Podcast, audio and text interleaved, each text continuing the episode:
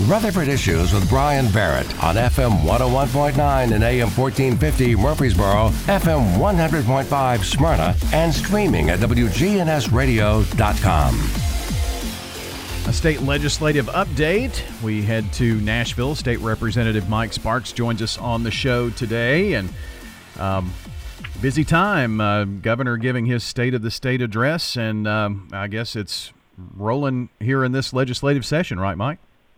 Well, it really is. And uh, speaking of the governor, I want to give a shout out to Chairman Austin Maxwell, the GOP, and Dwayne Sadler, Eric Brown, Donna Barrett, and and Ronnie, and, and others that were there to host the governor. The governor gave a great um, discussion about the uh, the issues, the the good, the bad, the ugly, and um, and some of the times that we're in today uh, kind of offered us a, a, lot of hope, even though folks are seeing record inflation. I mean, record home prices, and um, uh, you know, a lot of problems out there. But the gov the governor kind of at least um, gives a lot of encouragement that we're really in probably the greatest state in the union to live, work, and play and retire. I mean, that's why we're seeing a lot of folks from California and New York uh, Chicago and other areas of the of the uh, nation wanting to move here, uh, especially here in Rutherford County. Now he was here yesterday, and he gave his State of the State address last night. Is that right?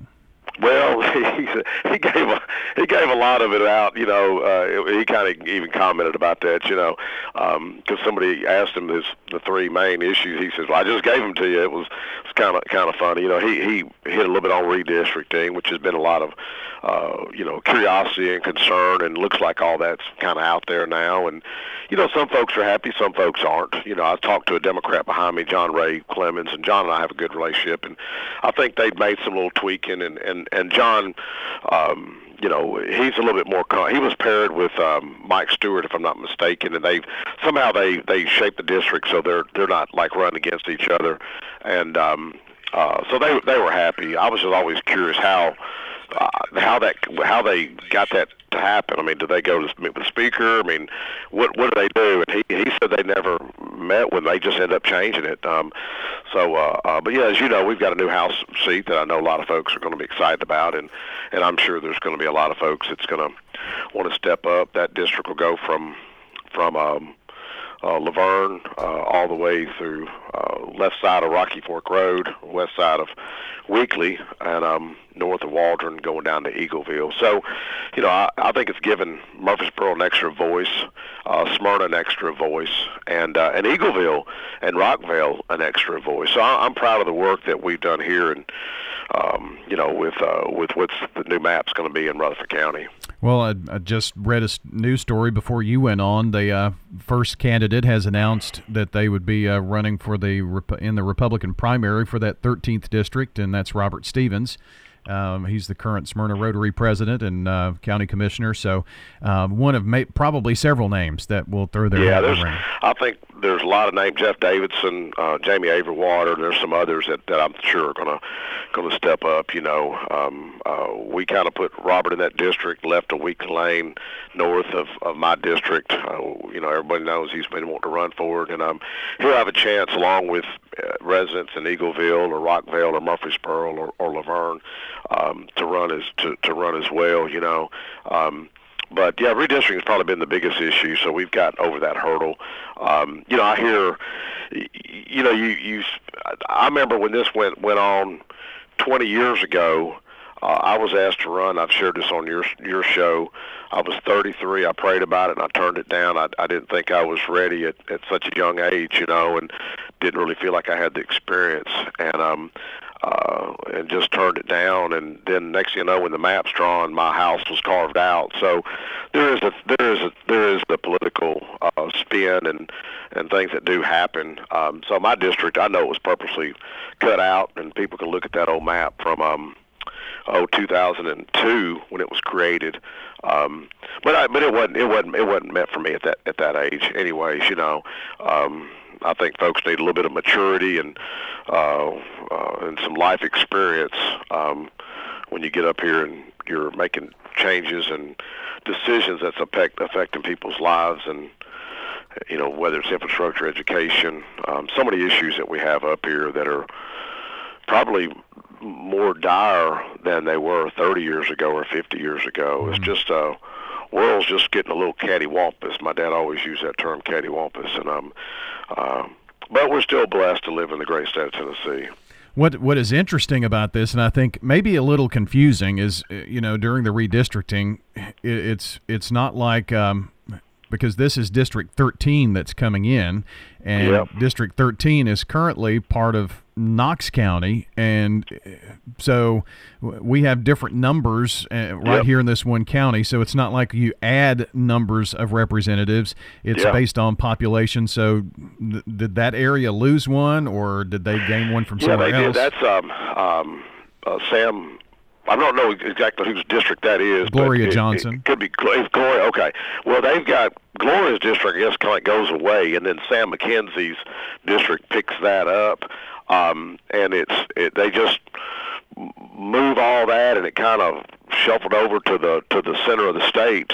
Um, here and where all the growth is, like Memphis lost a district, and uh, nothing's nefarious about. Um, well, there could be something out there, but most of the time when I'm seeing it, it's you know it's the population. I mean, it's not like people are trying to get rid of somebody. It's just hey, this is you, you know Shelby County lost uh, a lot of people. They're moving to Rutherford County. They're moving to Williams County, Wilson County, Davidson County, and um, and so we're picking up a seat.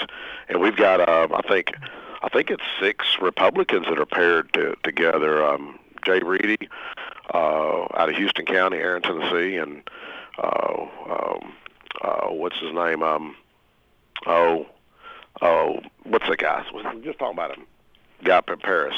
Um, and my mind went blank. Bruce Griffey, Bruce Griffey, and Bruce decided not to run, and um, and then there's uh, uh, Glen Casada who's not running, and I think it's um, I think Sam Whitson's kind of district is being paired with that, and then there's Jerry Sexton, uh, a good friend of mine, being paired with um, uh, Eldridge and and uh, or Etheridge and and both awesome guys. They're both conservative uh, Republicans up in um, East Tennessee. They're being paired to that uh, together as well. So, um, so when you're yeah, saying paired together, they they would have to run for the yeah, same. Yeah, they have seat. to run against each other. Yeah. That's what's it's like London Lamar. I just was on the elevator with London. She's out of Memphis, and she's always sweet. You know, she's she voted for my Amazing Grace legislation, my gun safe legislation. She's been paired with Torrey Harris. Torrey's the one that um, replaced John DeBerry, um, and uh, he didn't beat John DeBerry. He just replaced him because uh, you know John. Um, they took him. The Democrats took him off the ballot because they knew they couldn't beat him, so they took him off the ballot so he couldn't run as um, as a as a Democrat. So uh, Torrey Harris out of Shelby County and London Lamar being paired together, um, and I, I think I read in the news that that Torrey wasn't going to run against against her. They're pretty um, pretty good, pretty t- close friends from what from what I, what I understand. Um, but I know one thing that you've been kind of interested in is the is the new how the House seat is in um, for Congress, uh, the new fifth district um, in uh, Davidson County, um, which looks like um, Cooper decides not is decided not to run for reelection.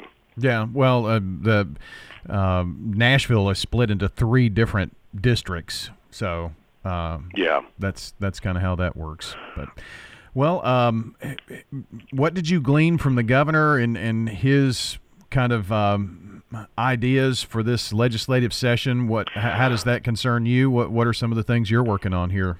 Well, you know, I I, I mean I, I I admire the governor. I like the governor. Uh, his heart is in the right place. It really is. Is he perfect? No, he's not perfect. None of us are going to be perfect. You're not going to agree with somebody 100%. But the biggest issue I, I that took away yesterday was the the BEP funding formula. Um, with with trying to really look at that, I don't know if it's going to be accomplished this year. There's still a lot of um, questions, concerns with that. I sit on education, and um, uh, no matter what tweak you make, somebody's not going to be happy with it. Uh, one thing that I want to give governor some uh, high marks for is the is the TCAT improvements and the more uh, incentives for vocational uh, school. And you know, as, as many know, we have a, a, a unique challenge with a lot of um, teachers um, consider leaving the profession, and uh, I think it's an extremely critical issue um, just like law enforcement. And uh, we need to retain and recruit great teachers and uh, caring teachers and and great officers as well. Um, and uh, uh, so he's he's looking at uh, creative areas there that maybe um, teachers can kind of go through an apprentice program to to um, uh, get them in the field. Uh, but one area that I brought up, and you you've helped me bring this up, is the you know, and I always say, look, what's the issue? You know, what is the real issue? Why teachers won't leave? And one of the things I often hear from teachers is that it's the student behavior and and it's alarming. I mean, how do we turn this around? I, I think there needs to be more character development um, in school and more um, and more discipline. And um, a lot of times, teachers don't feel like they have the support from um, from um, the administration. And people may not like me saying that. I'm just telling you what teachers tell me. And if there's a teacher out there listening, they want to call me. My cell number is five two five three one nine eight. I want to hear. In fact, I just got a message from a teacher just now, and I want to meet with him next week at uh, at Dunkin' Donuts. Um, I, he put something on Facebook. I could tell he was frustrated, so I just wanted to hear his story. But um, but you know, I think those are challenges that we as a country and as a community, as a state, that we need to really um, uh, start caring about because you know, we we've got to depend on those on those students in the future. And you you've heard me mention what doc, the late Dr. Linda Gilbert told me after we uh, did that opioid mental health town hall at Parkway Baptist Church two years ago. Um, she said, Mike, the behavior problems of these six to nine year olds, they're disorderly, disruptive. And she said it's extremely alarming. And that's why I'm pushing for more counselors and nurses and um, and the social workers in our school system. Um, you know, goes back, I think, to the broken homes. Like it goes back to fathers not not being there. Um, uh, so it's um, uh, it's really alarming as a culture what we're we're what we're facing. I'm telling you, I don't see one lobbyist up here advocating for those issues. Mike, um, a lot going on uh, surrounding education, and uh, got a, a, minute or so here, and I, and I know you've got a, a, bill that you want to talk about. Um, oh yeah, the the charter. Uh, yeah, we've got the the new charter um, school that's going to come in the northwest corner of the, of the community, which would most likely be my my district. Um, and I've been an advocate for it. I've been the only advocate, and it's lonely uh, when you're the the lone person talking about something. Um, they approved it, or the charter commission approved it. But here's here's what what um uh, you know I think we have to have options out there, options for parents. I think um, uh, parental uh, education uh, choice for for parents uh, is just the right thing to do. And there's been a lot of misinformation about it. But one thing that I think the charter, uh, any charter applicant, should come before the county commission, become come before the funding body, uh, which the county commission is funding uh, you know, education. It's not the school board; it's the county commission. So I think the uh, any charter applicant should come before this county commission and at least explain, um, you know, what their intent is. Uh, I think it also adds transparency that's not out there. I see a lot of games played in politics. Uh, even the charter commission chastise, um, uh, you know, the the school board and and for some of the they called it adult games. That's not me saying it. That's what they said. So people don't get mad at me over it. Just get mad at the charter commission because that's what they said. That's what they seen.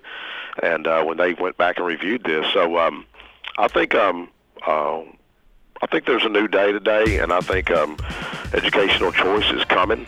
And if I'm the lone voice for it, so be it. Um, I'm willing to debate um, anybody anywhere. Just I just want the TV cameras there so the public uh, gets to hear it too. In fact, I'd let I'd love for WGNS to be there, and um, I always love that that word truth. Um, yeah. And uh, truth can stand on its own. So, um, uh, looking forward to this uh, charter applicant, and I think it can really help to improve the the young lives and um, in my uh, in my district. All right. State Representative Mike Sparks joining us here today on Rutherford Issues. Check the podcast if you missed any part of it today.